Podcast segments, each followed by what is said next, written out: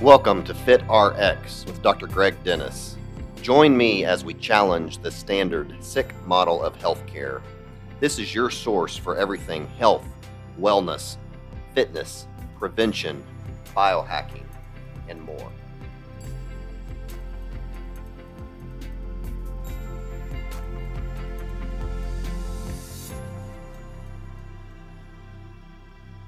Hello, everyone. Welcome to another edition of Fit RX. I am your host, Dr. Greg Dennis. Today's guest is Dr. John Jaquish. He is a PhD in biomedical engineering. He uh, has invented several products, one for osteoporosis, which I want to ask him about, and uh, then the X3 system uh, of weightlifting, which we're going to talk most about. Uh, he recently wrote a book, which is what caught my eye, titled Weightlifting is a Waste of Time so is cardio, and there is a better way to have the body you want. So uh, anxious to get into that book. So, Dr. Jaquish, welcome to the show. Dr. Dennis, hey, thanks for uh, thanks for letting me be here. This is yeah. great. Yeah. So let's start. Tell uh, tell the audience just a little bit about your research and how you came to first kind of discover the uh, the OsteoStrong. Is that what it's called?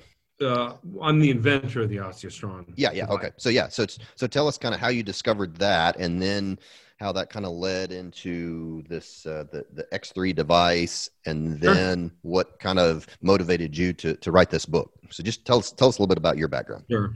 My mother was diagnosed with osteoporosis 13 years ago.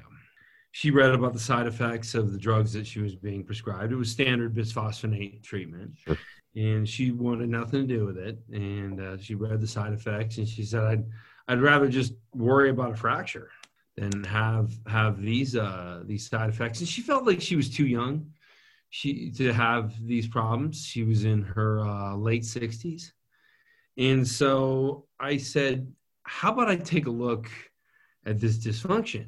And uh, it just so happened that the dysfunction that I looked at that she was diagnosed with was really more a dysfunction of deconditioning.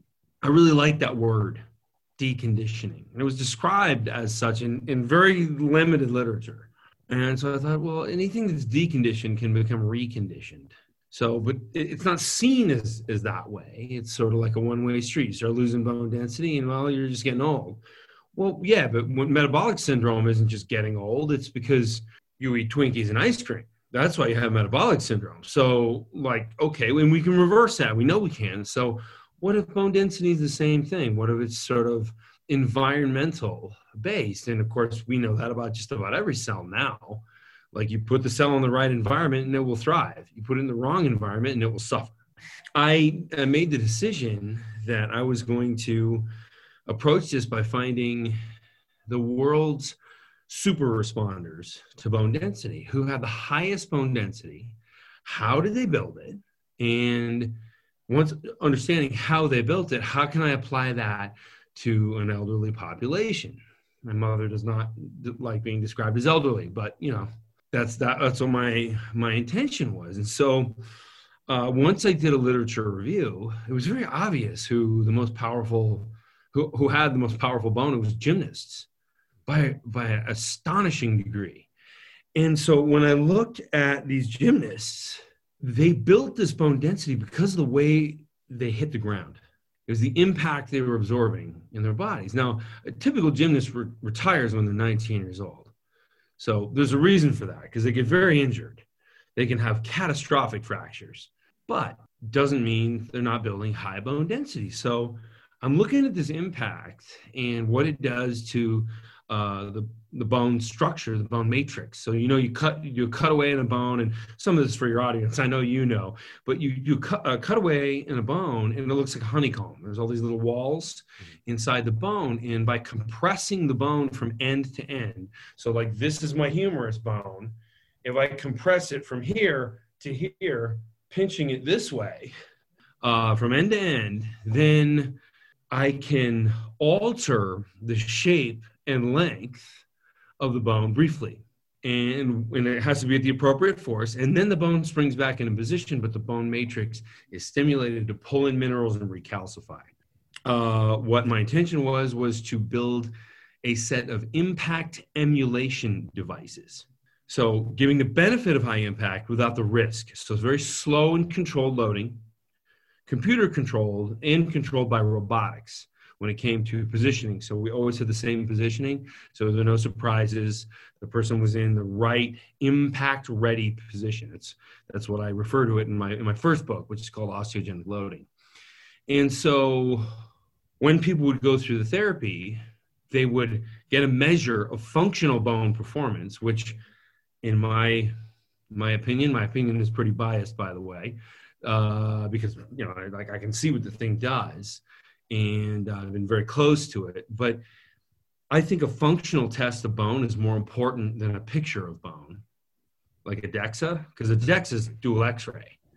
So the standard of of diagnostics is a picture.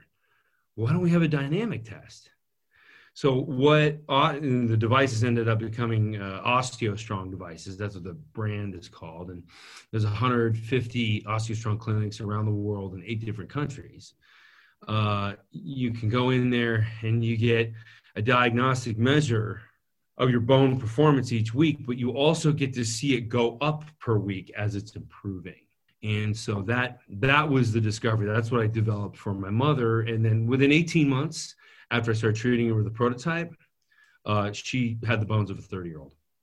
She had a wow. T score almost zero. So I, am assuming uh, the audience may not care about this, but I, I want to know. But I'm assuming she had a, an initial DEXA scan. Do you remember yeah. what that number was, and then what was her follow up DEXA? She was right at the diagnosis level. Okay. And then she was at like negative 0.1. So, so she dropped about two and a half. Never points. really got to zero, but she hovered at negative 0.1. And that was in 18 months, though.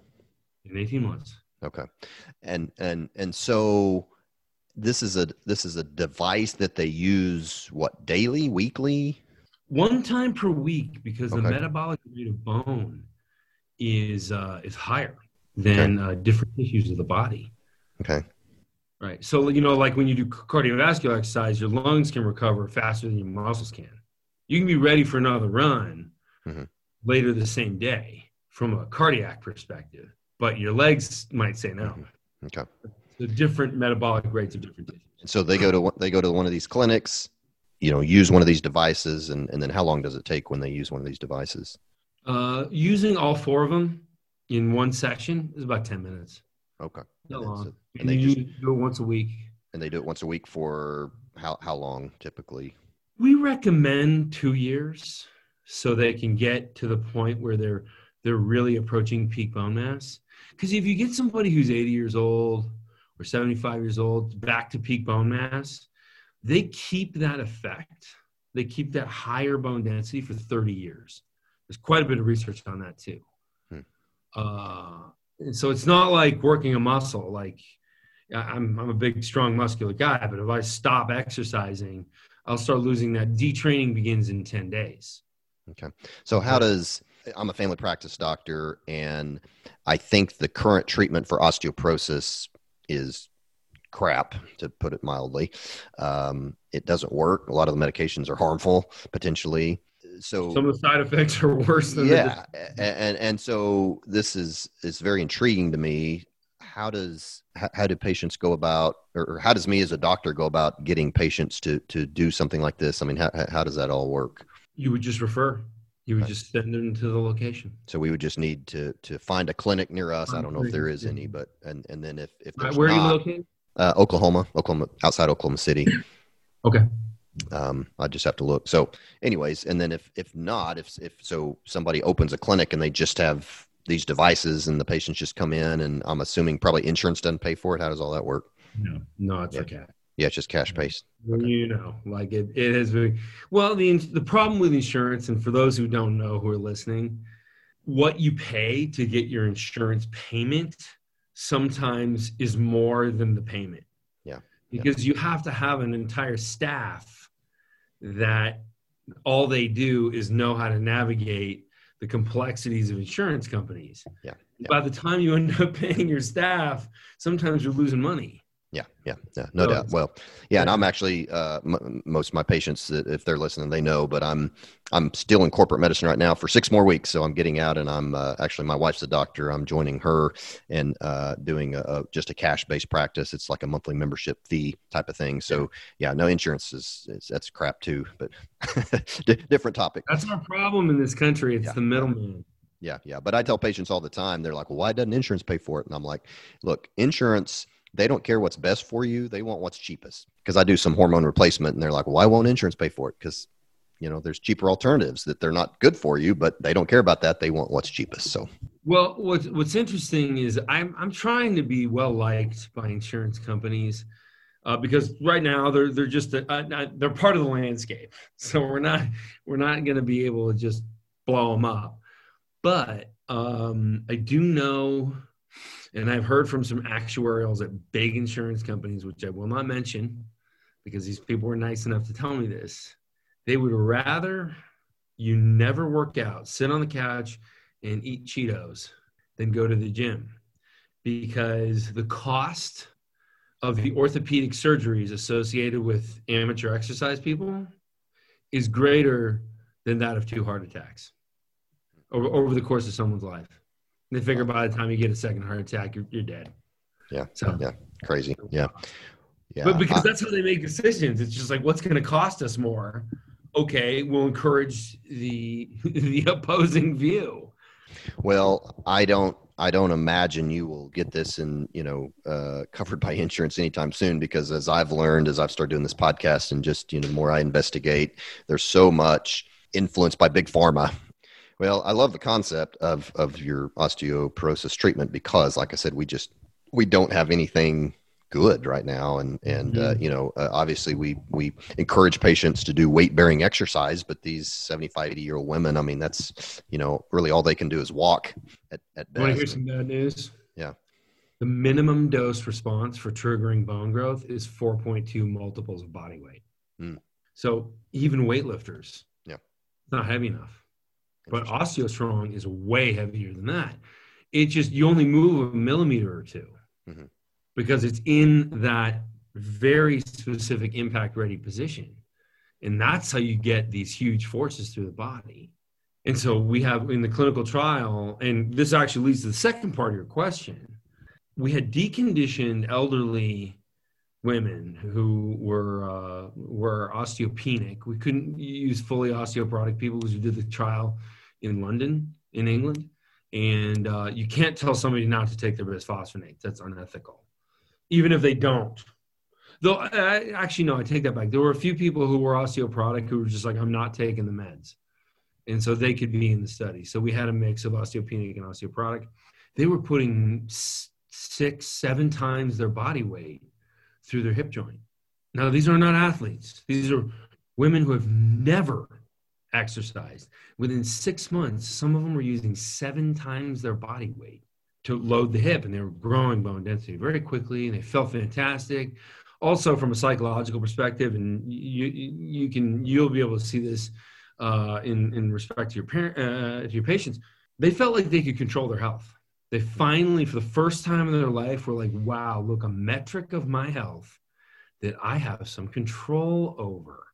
And most people think their health is something out of control and it's very frustrating and they don't want to talk about it. So uh, in fact when you go to like the tony robbins conferences he, he's a partner in the osteostrong business. Hmm. and so on the health day which is the last day starts talking about nutrition we're gonna you know today we're gonna go over nutrition we're gonna go over exercise. You can see the people that need to hear it the most they all file right out of the room go to the airport early. They don't want to hear it. Frustrating subject so so you you get to see these people controlling a metric of their health. However, when I was looking at this in in the London study, I thought, wow, look at these. These aren't these aren't particularly strong women. They're getting stronger. Look at how much force they can create and handle in the impact ready position. Like if you compare that, and I did, to like the NHANES database, the the database that uh, National Institute of Health keeps for like uh, all kinds of health metrics, body composition, exercise statistics, everything. I think there's about 20,000 people in the NHANES database, and they add 2,000 a year. The analysis of the NHANES database shows that people were pushing seven times uh, what they would normally do in a gym on on one of these devices. So I thought, wow, like that means in in a specific position, people are seven times more powerful than they are in the weaker range of motion. Because when you choose a weight to lift, you're going to choose the weight that you can handle in the weak part of the movement. By definition, you have to. So I'm, I'm looking at data that's showing me that we have a sevenfold variance. Well, that's true. Then weightlifting is a waste of time, right? Because, I mean, we need a weight that changes as we move. We do not need to be lifting the same weight when it's on our chest versus a foot away from us versus two and a half feet away from us. Doesn't make any sense at all. We need to dramatically change that force so that it exhausts us accordingly. And that will trigger incredible growth. So that's where X3 came from.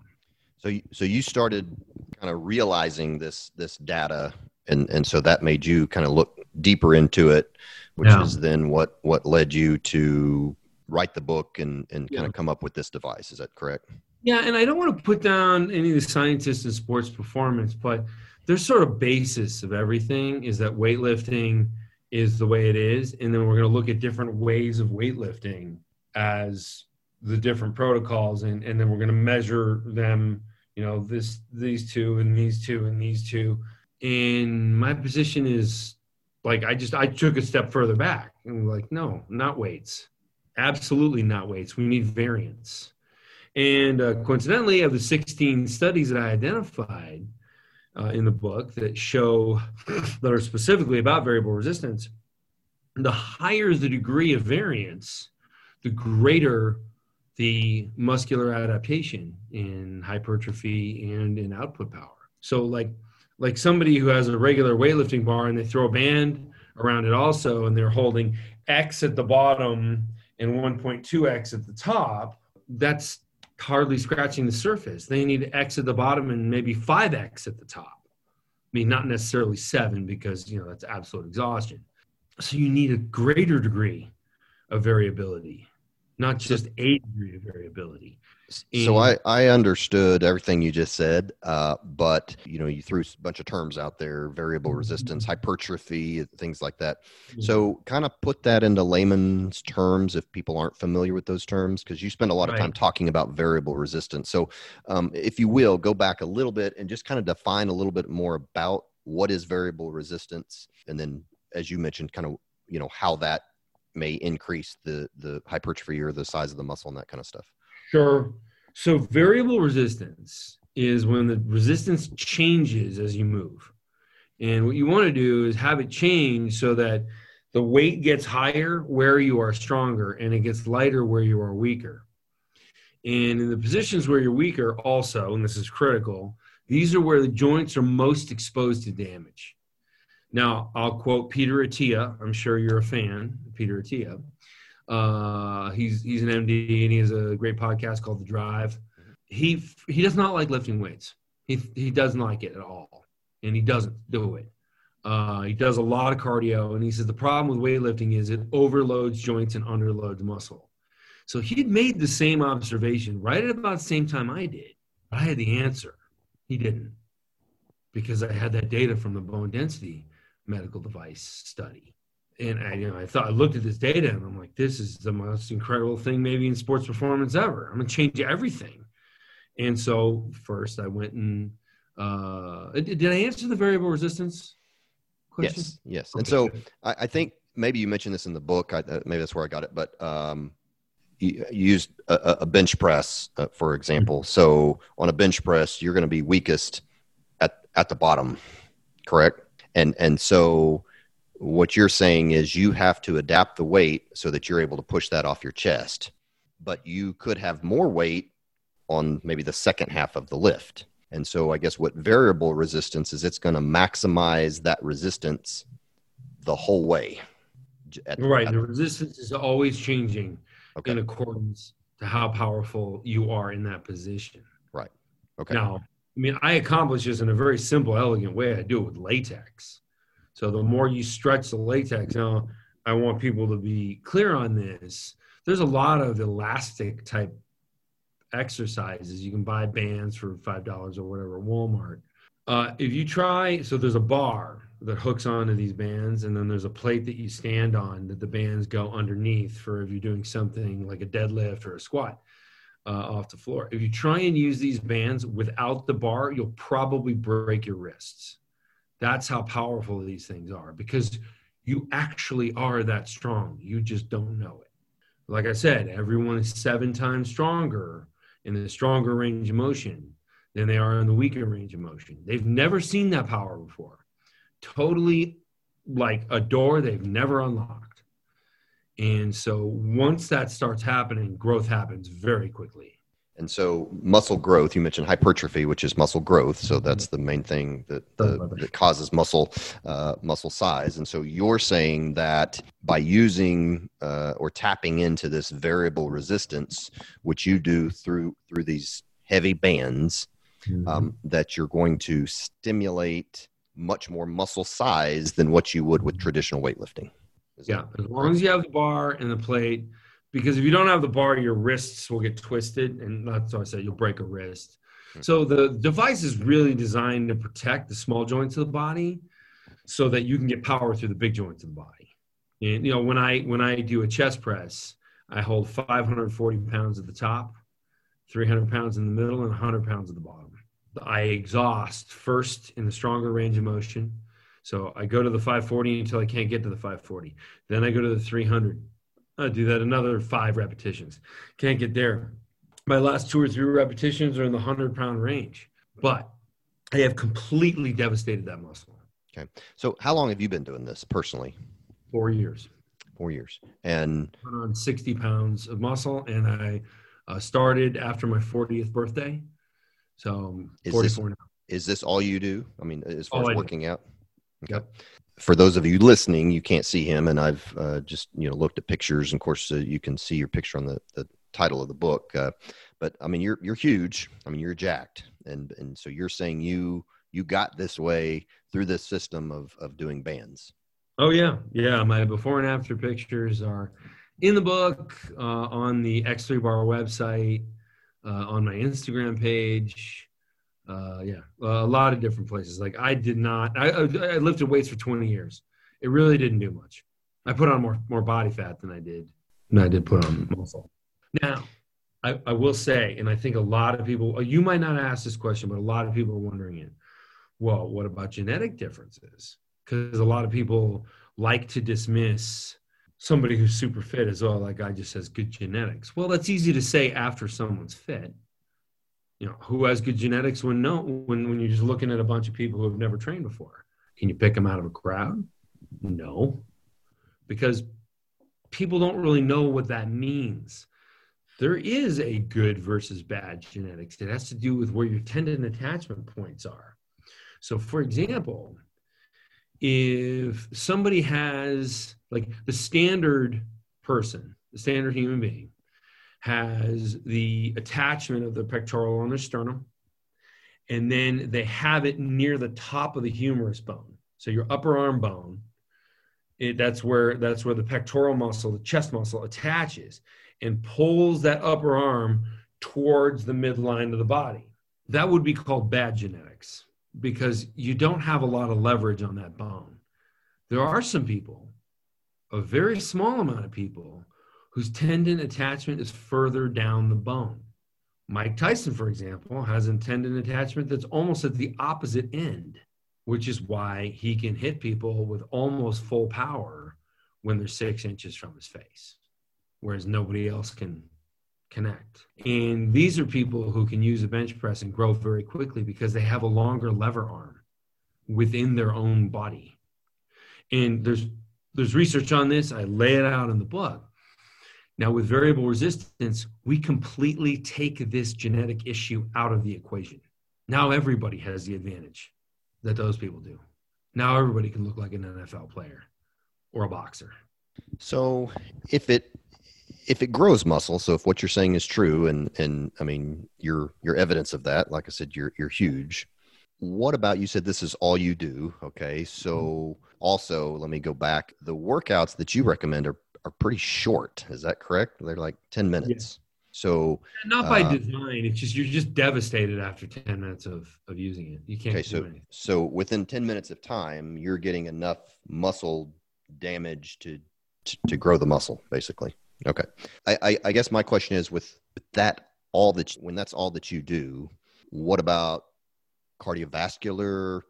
Um, what about general overall fitness? You know, I, I mentioned before we started recording, I I'm not real consistent, but I play around with CrossFit a little bit. And CrossFitters would, you know, they kind of define fitness as, you know, a number of things, you know, stamina, strength, flexibility, power, speed, coordination, and and not just muscle size. And so they would say that doing isometric singular exercises are a waste of time because you're not um, you're not doing anything for your overall uh, functional fitness. So, I mean, what, what would you say to, to all that? Let me think about this one. Hey, you know, I like CrossFitters; they're dedicated. Let me start with the cardio thing.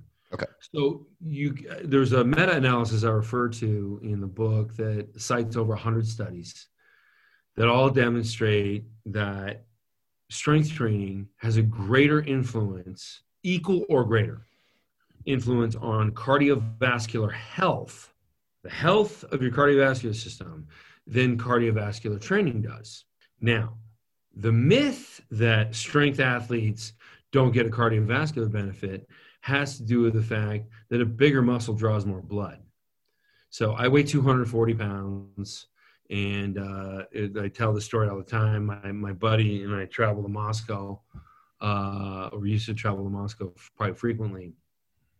He's 140 pounds. I'm 240 pounds. He's a marathon runner. So if you've ever been to the airport in Munich, it's like you're up and down the stairs, like the you checkpoint, you know, for your for your whatever your Russian visa, and then you got to go through immigration. You got to collect your bag, and you, you're going up and down and up and down, and it's just like the land of stairs. And I don't know why they did that, other than maybe they just don't like people.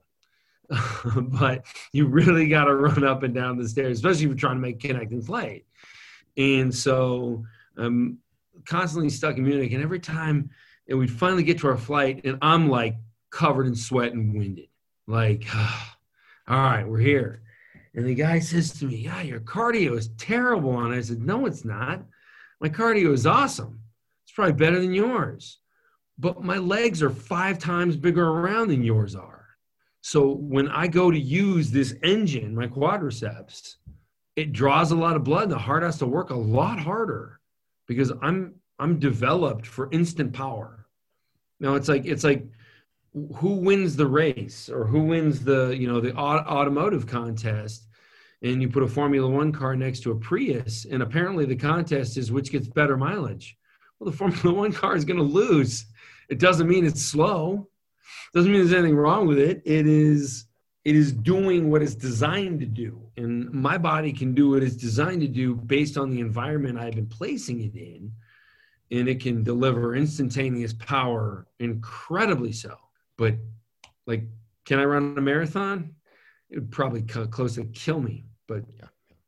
So, so the X the X three is designed for muscle yeah. growth, strength. I mean, that's just what it does. Right, and, and I I have a I encourage people to, to focus on strength because the stronger a muscle is, the thicker the tendons and ligaments become. And when that happens, uh, joints are protected. When it comes to a lot of cardiovascular activity, the repetitive motion can, can have some damage. Doesn't mean it's everybody. Yeah. Yeah. I, yeah so I, I com- comparing it to CrossFit is probably um, was probably unfair because it's just apples and oranges. I mean, because it's just different. Um, you, yeah, you know. in CrossFit, um, there's so many things that are done in CrossFit. Yeah. There's some things that I like in CrossFit. There's some things that are like, wow, like you have an ambulance waiting outside. uh, you know, like like I, I'm guessing an orthopedic surgeon taught you how to do this. Yeah. Uh, you know, kind of thing. So um, meaning he's going to get business out of it because. Oh yeah, for sure. Yeah, yeah. Uh, so a lot of more groups sponsor CrossFit games, and I think yeah. that's just Really? Yeah, no, they, yeah, no orthos like CrossFit. No, there's no doubt. So, uh, so does you said you've done this just kind of uh, exclusively for about four years, and so I don't know if you've been over to the gym at all, but will this translate? I mean, can you could you go into a, a, a gym and, and use a traditional bar and? Yeah. I'm ridiculously strong.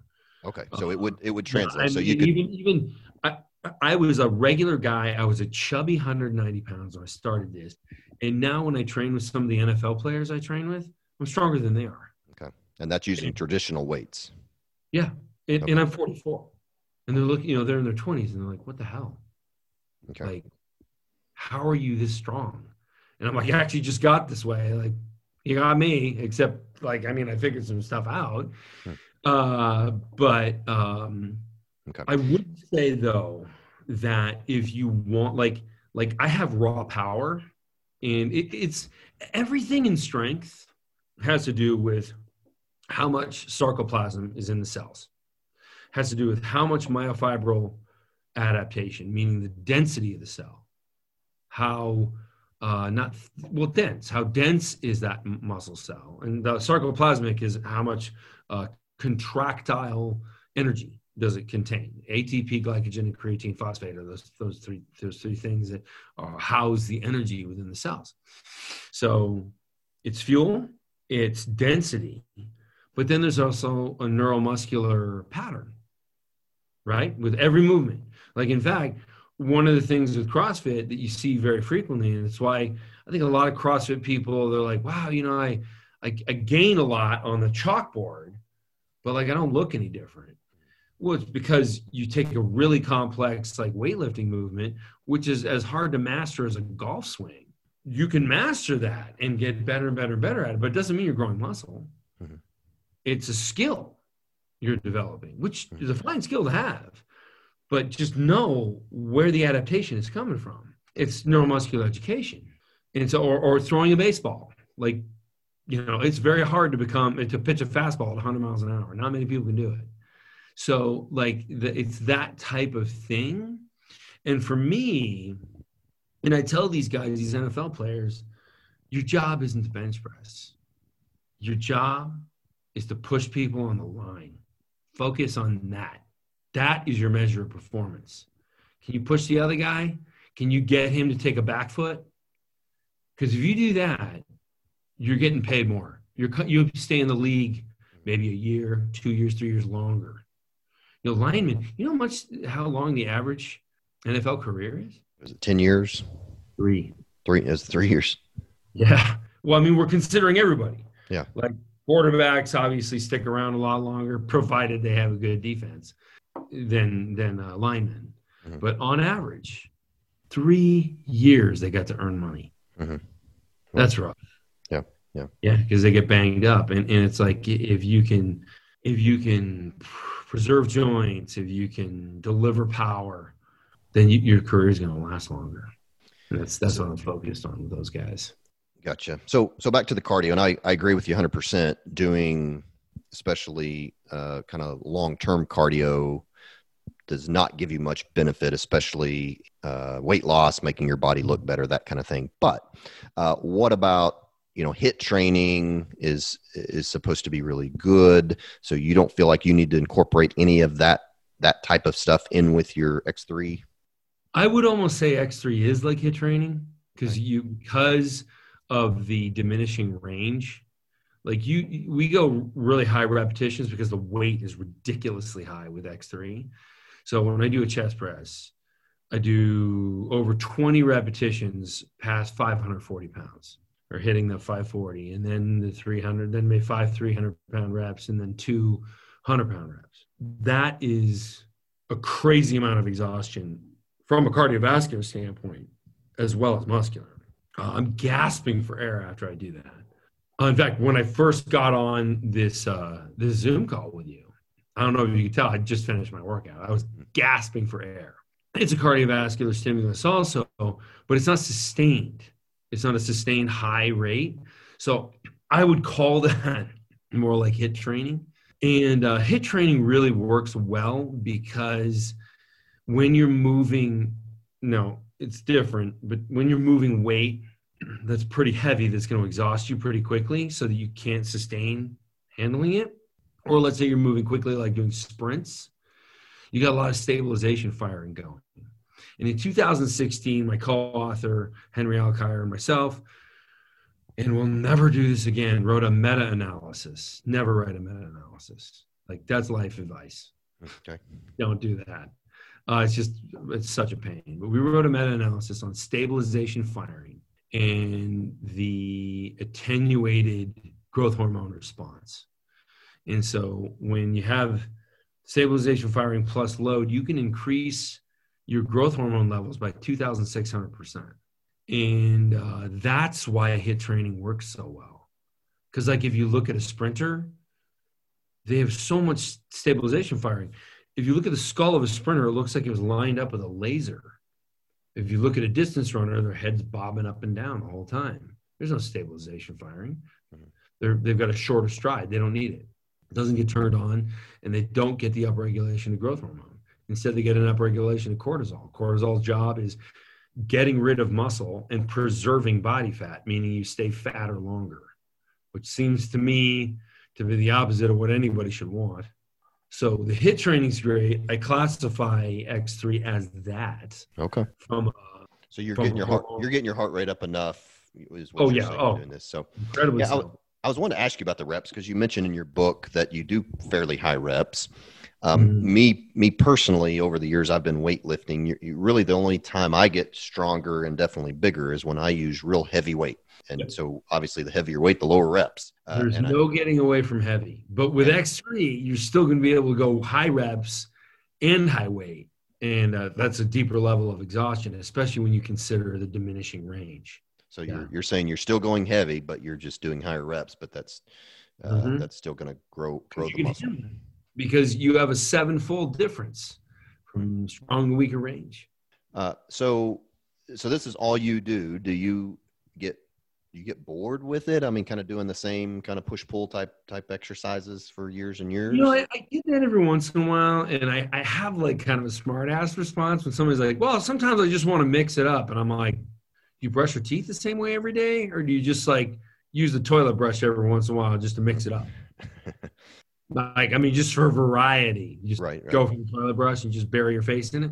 Yeah. You know, of course, they're like, "Get the hell with you."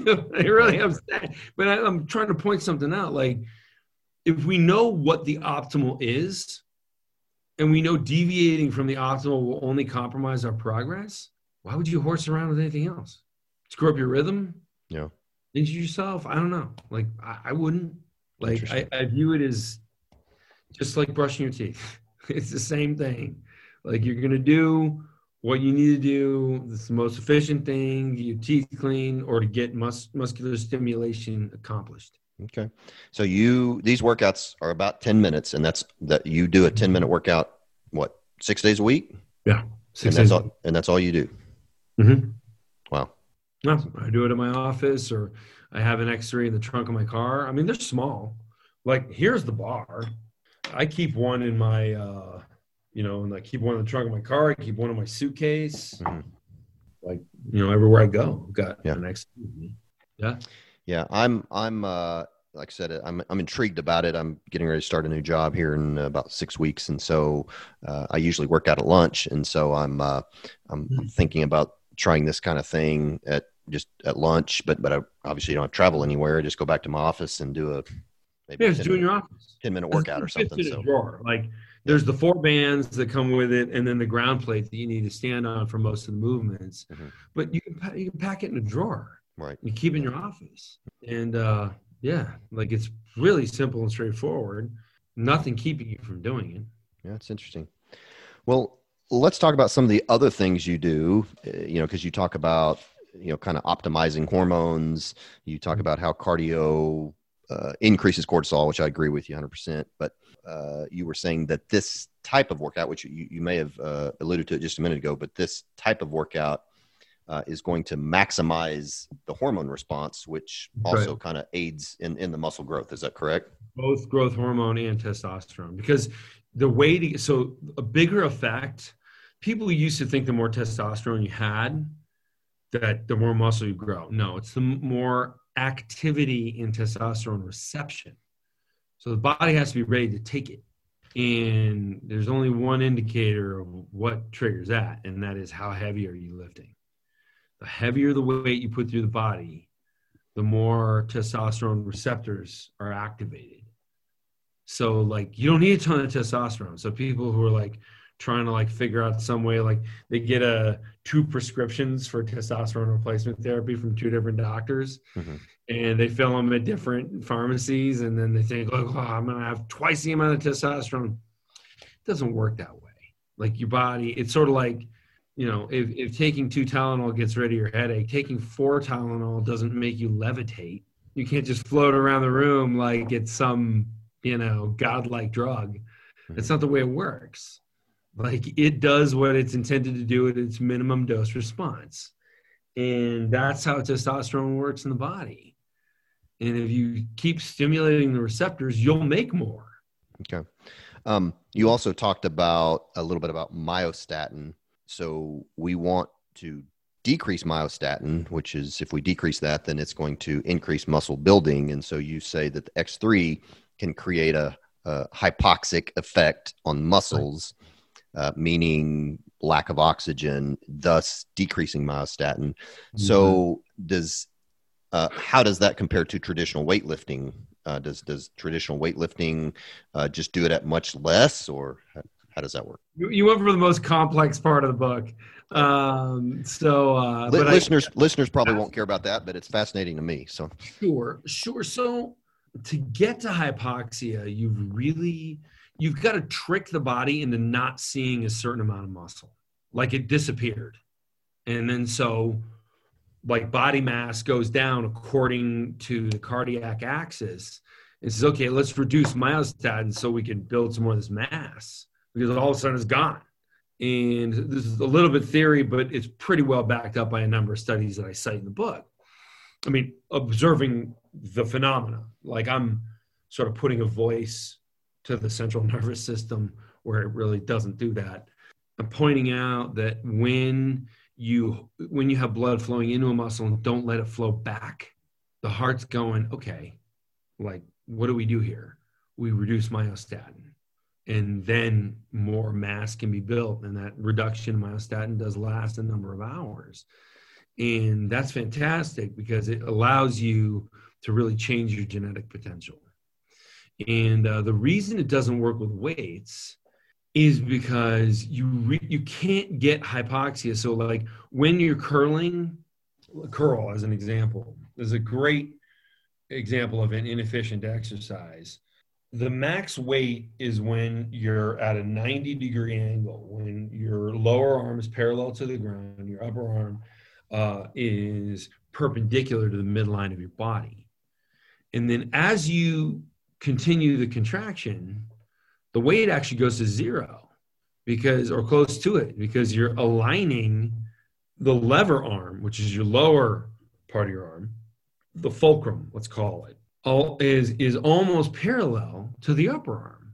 There's no load on it at all, and that's one of the problems of the inefficiency of regular weightlifting is is that we've got lever arms or fulcrums through the body, in that it really adjusts what force is going through the body and kind of can make some parts of movements irrelevant. And so like you know when you're when you're in a squat uh when you're nearing the top you're just really loading the bone. You're not really contracting much of the muscle at all unless you have variable resistance. When you have variable resistance now you're engaging the musculature to a much higher degree even when you take advantage of a biomechanical efficiency so, like at the top of my squat, I might be holding an extra 400 pounds. The bottom of my squat, I'm only holding an extra 50 pounds. Keeps my knees protected, but also gives me uniformity in the intensity of the contraction throughout the movement. Therefore, when I want to maintain hypoxia, I can. Now, the only other way to do that is with tourniquets uh, and regular weightlifting. But the problem with the tourniquets is you you know what I'm talking about with blood flow restriction banding. Yep. The problem with that is your body knows you're choking part of it, which is why you can't lift heavy when you have a tourniquet on. So you lift light and then you're denying the body the testosterone stimulus. But with with the way I designed X3, you get the testosterone stimulus with the heavy weight, but because of the variable resistance, you're also getting the benefit of the maximum hypoxic effect at the same time. So does traditional weightlifting have any effect on myostatin or it's just much much uh, lower than yeah, like the bands? It, it does. It has some. Okay. Yeah, but uh, the the more blood you can keep away from the heart for a period of time, and this happens very quickly, as we know with the blood flow restriction banding. You know, just keep it away for a minute or something like that, and myostatin drops way off and stays there for quite a bit of time, and that's when your body is allowed more growth. Okay. Well, very good. So, so you you do just the X3 workout with bands, uh, and then I also just want to t- touch briefly on nutrition because you did talk about that in your book. Mm-hmm. Um, and so, if if people want to look like you, which, uh, like I said, you're huge, they can do this this type of a workout, but they they also need need some of these other things. So, uh, you do more of a, a carnivore-ish kind of diet. Yeah. Is that correct? Yeah. Um, and uh, I don't know when this uh, podcast is going to be released, but um, you know, I did a, a, talk to Dr. Shawn Baker, and we talked about mm-hmm. we discussed the carnivore diet. I'm actually a fan. I don't eat that way 100, percent but I am a fan of it. But how, how, long have you been doing that that style of eating? Uh, I mean, ketogenic for 13 years. I mean, oh, ketogenics wow. is before people called it that. Yeah, yeah. Uh, yeah, yeah. I mean, pretty much just animal protein. Um, Good for you. Yeah. I also don't like like, and you'll relate to me on this. I, I really don't like when people call something a ketogenic diet. Okay, ketogenesis is a function of the human body. Right. Like, and all you need to trigger it is the absence of carbohydrates. It's not really the diet that makes you ketogenic necessarily. It's it's what your body's what, doing. What your body's doing, yeah, yeah. Right, and then because and the reason I don't like the term ketogenic diet is because it lumps it in with all kinds of other nonsensical diets like the South Beach diet or Plan 5 diet or the, you know, I don't know, chocolate covered yeah. ants diet. Like, you know, there's all kinds of just weird. And, and it's like, it's, it's a principle of human physiology that we don't engage. I don't want it to be dismissed and mixed in with all this other stupid crap because it's not. It's profound. Now, uh, you know, Dave Asprey's approach to a nutrition program that encourages ketogenesis, which is really what his bulletproof diet does. He didn't call it the ketogenic diet for a reason because he understands. Smart guy.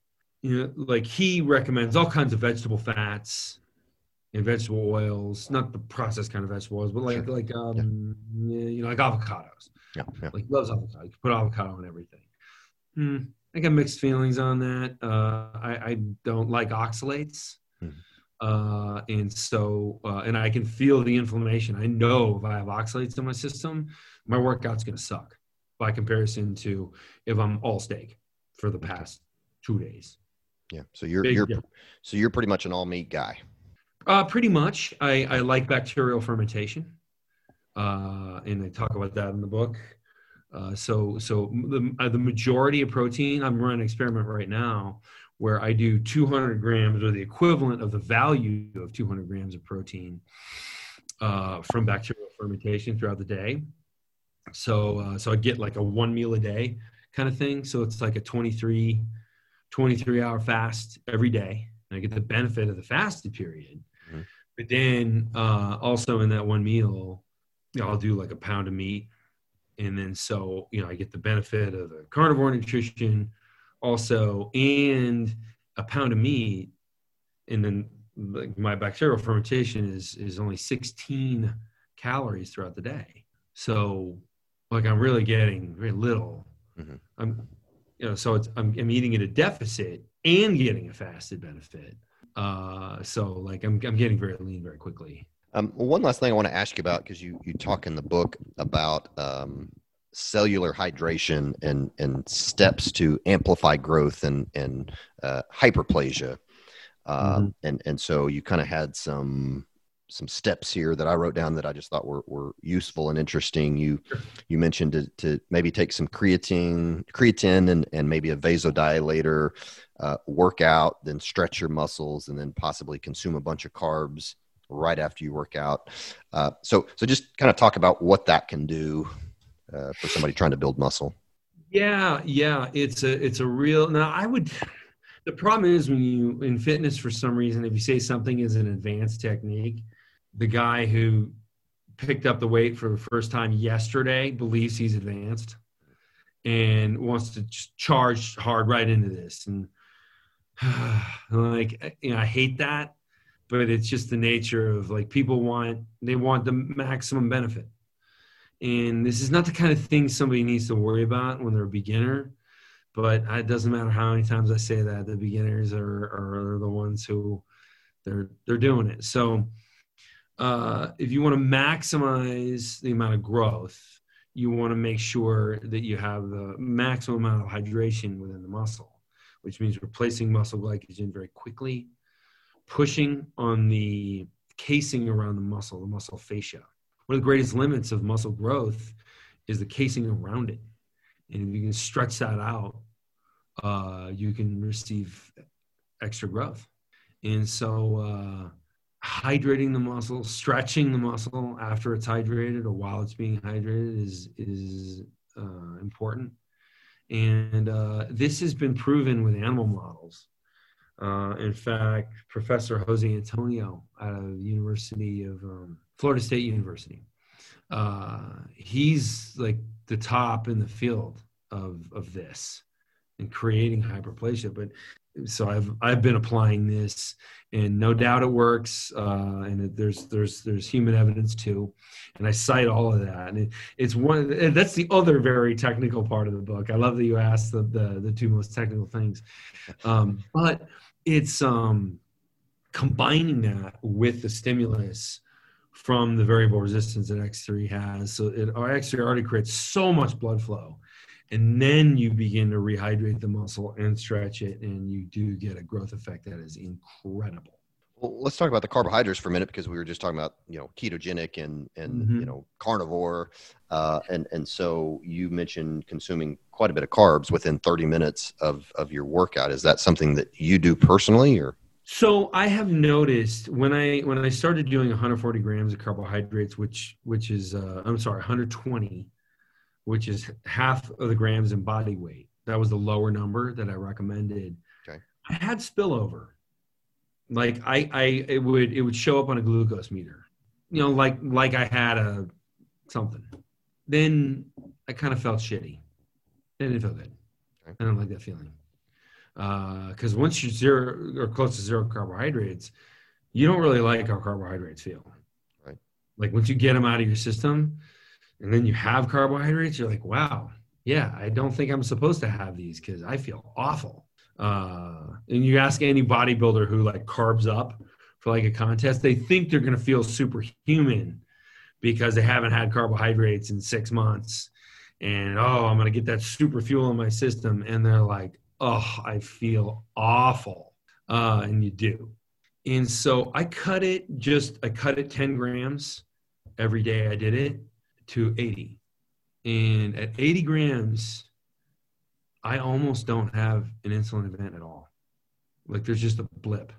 And so I, I use the muscle glycogen, goes right into goes right into glycogen and then and then I don't I don't feel bad.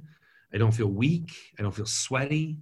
I don't feel the beginnings of hypoglycemia. I, I, know a lot of people say, "Oh, I'm hypoglycemic" when their hands start to shake or something like that. It's like mm, you've never been hypoglycemic, apparently, because that's not quite what that is. But it's it's at the that is the beginnings of that, and uh, so I can I could do a workout and do the carbohydrates and not have a significant enough insulin event to bother i won't say interrupt because it certainly interrupts the fast but it doesn't bother me in any sort of measurable way until i get to the meal so you feel like that's be hours later so you feel like that's been an advantage for you to do that to consume those 80 grams of carbs and then eat later. And what do you what will you typically eat as as carbohydrates? Rice. Okay. Yeah, I mean rice, but you know, people are like, "Hey, can I have a piece of pizza?" And I'm like, "I'm not your doctor." Whatever. Yeah. You know, I mean, it's, okay. it's carbohydrates. Honestly, it absorbs quick. So how can I say no? So and so you do, so you do that, and and then but you don't typically work out right before you eat. So you'll you'll do that, eat some type of carbohydrate, and then eat your big meal later. Is that what I heard you say? I would prefer so so today, for example, I prefer to work out carbohydrate and then have a meal within an hour afterward. It'll be about two or three hours today, but I'd, I'd yeah, I'd, I'd prefer it like that. I'm recently in a new relationship, gotcha. and um, schedules are not really a thing. Hey, I'll have dinner ready by seven or eight or nine, you know. So there's that. So I, I can't time it like I'd really like to, like to be as precise. So yeah, I've I've learned to be flexible. I learned that just that's just the landscape I live in. Well, um, so before we finish, I always uh, I always ask my guest and uh, guest uh, to give us one tip that can make us healthier today. It can be about anything. Uh, what what would you say to that?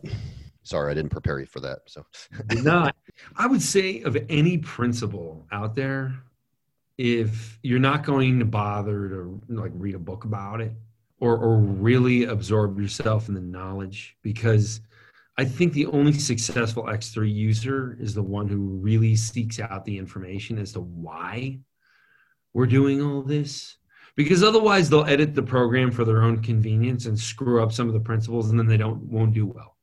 I see that, I don't know, with 10% of the users of X3 they go, yeah, I'm going to do five sets of whatever. And I'm like, five sets? Like that is just ridiculous overtraining. Or you're half-assing every set and then, you know, you're not really getting much out of it. Either way, bad idea. So, so I see that kind of thing. The easiest thing that will deliver the maximum value in health is a fasted period. Letting your gut heal. I had no idea and, and the anabolic response, uh, the anabolic rebound after a fasted period is awesome. Like your body's ready to grow, your body's ready to develop new cells after a fasted period. So I, I, I just encourage everybody just just eat one meal a day. You can do it. Anybody can do it. I, I've seen people who have zero willpower who will go, okay, you know, I, I, I like you think back on the time where you traveled. The airline food was awful, so you didn't eat it. You looked at some gelatinous chicken or something like that on your Delta flight, and you're like, yeah, I'm not even gonna bother with that. And then so, and then you realize you're in such a hurry to get out the door. You land, and then you go to a restaurant, and you're dead tired, and you're like, God, I haven't eaten anything in like 35 hours. Everybody's had a day like that. Did you die? No. Did you even feel bad? Probably not. You were hustling. You you didn't enjoy the travel. Nobody does. It was okay. And then when you ate, you felt fantastic. So I I, I really like the.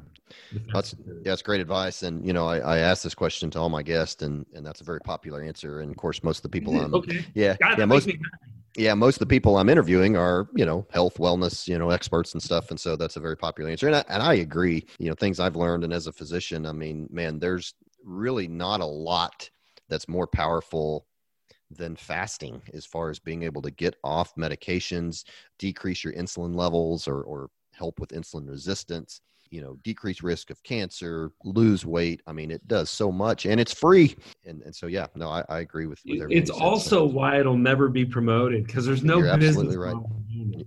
you're absolutely right. Yep yep. Yeah. big pharma isn't going to make any money on fasting so yeah you're you're, you're, absolutely right. So do you like do, supplement companies are not going to make any money on fasting. That's right that's right. Oh. so do you work out when you do your workout are, are you always in a fasted state? Always. Really? Okay and then you'll you'll just eat your carbohydrates afterwards but you always work out fasted yep. all right. Well very good. One last uh, question i had i was going to ask you. So there are uh, I, I just looked on amazon and stuff. There are i don't i, I guess you could call them knockoffs. Uh, i don't know if they're knockoffs of this or there's some other you know systems that are maybe similar out there. Yeah, uh, there's a lot of people Yeah, so how are those kind of different than than the X3? They look like X3, but they deliver 20 pounds of force, whereas the X3 is 600 pounds of force. And you need that, like based on the understanding, you're seven times stronger than you think you are. 20 pounds isn't going to do anything. Like, so these things, they may look similar uh, a 1980s Trans Am may look similar to a Lamborghini, but is it a Lamborghini? No. So, like, what kind of results do you want? Uh, also, I, I, see the people who we, we don't really lose a lot of business to these. We've we shut a bunch of the knockoffs down, uh, but um, just because they're violating intellectual property that we own, uh, and it's a process, and they pop up again under a different name or or a different spelling of the same a similar word or something like that we actually don't lose business to those guys and we actually get them to give us business because what ends up happening is they buy the crappy one for 50 bucks and realize like oh like this doesn't work. But the concept they get the concept after just one or two repetitions. Usually the uh, the piece of equipment falls apart. And then they're like, okay, I got, I just got to get a real X3, gotcha. and they did. So, uh, yeah, and in fact, there's there's one out there that's really bad, but it's the heavier kind of one. I think it might be even be like 60 pounds, and it breaks constantly and hits people in the face. Hmm. Uh, with the, the hook, the hook will come around and hit you right in the side of the face.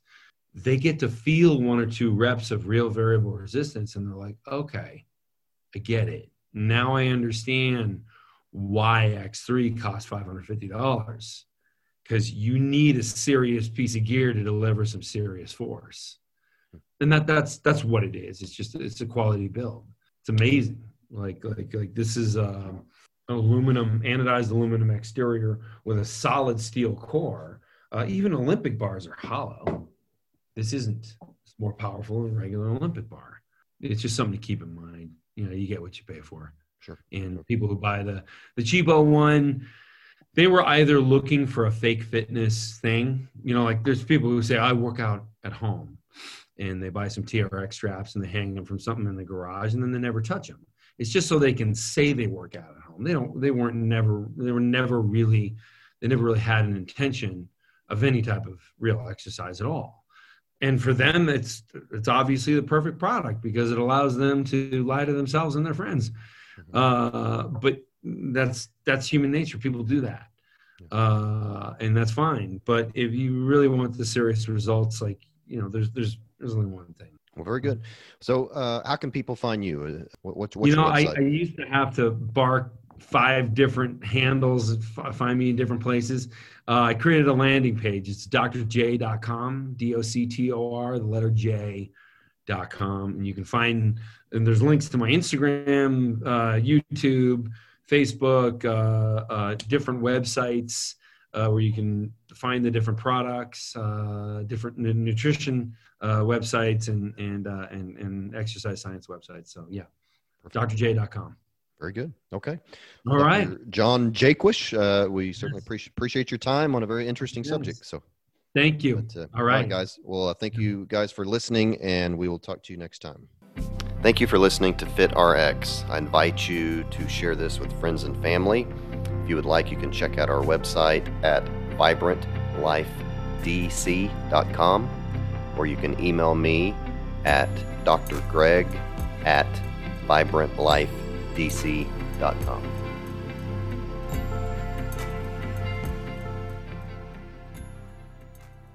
This podcast is for general information only. It is not intended as a substitute for general healthcare services.